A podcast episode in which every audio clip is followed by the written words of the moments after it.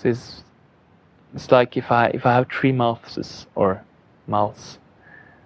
If I'm speaking with with different tongues at the same time, if I'm saying to you from my head, I want to hug, and from my heart, or from from my head, um, uh, I don't care so much about you. And from my heart, I really want some closeness. Um, and from my gut, stay away from me, stay away, I'm afraid, stay away. And if I was to speak that in, at the same time, it's kind of confusing for you how to react, isn't it? Hmm. So if you have like three centers of communication sending out outputs like radio stations all the time, if it's not congruent, how are you supposed to react? and and humans with minds that's my mind coming in interfering with all this and your mind interfering with all this and then all the expectations and all the history and all that all that stuff oh makes it kind of complicated animals is less complicated and more true to their instinct and intuition. Especially horses. I have a lot of experience with communication with horses where it becomes very obvious. If i'm communicating something like i was afraid of horses. That's why i started to ride. So if I'm communicating to the horse, oh, I'm here, okay, and I'm terrified, the horse is like, oh, sh- what is, what is he's terrified for some, by something. There is something terrifying here. He's not telling me. He's two persons, and there is something terrifying here. The horse is already in a red state and very, very unpredictable, which is dangerous. It's just a metaphor of how we're actually sending out disturbance and getting disturbed results and very frustrated because our life is disturbed.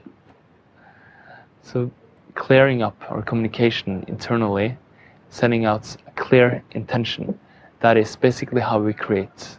Third element in leadership art is to create, and this is where leadership happens. It's about creating your life, but it's also creating projects. Like I'm teaching a lot of companies and organizations, kindergartens and schools, and uh, sometimes I gotta get requests that I kind of mirror instead of instead of saying yes. Instead of coming there and doing the workshop, I just ask a question. Like the other, last week, I got a question: Can you come and, and work with my team? I need them to to keep the focus on their goal. The leader said. I said, "Oh, you need them to do that. Do you keep the focus on your goal, uh, no, no, I can't do that because they need to do it and they are my goal. I was like, yeah, sorry, man, I can't teach your team that if I'm if you're not starting yourself. You have to, you have to do it first. Then I can meet you and I can meet them. There's no need to go and talk to them because you're sabotaging the whole thing. If the, the vision and, and the way the leader of a group, the leadership of a group, is actually setting the measurement and and the, the angle or the possibilities for the rest.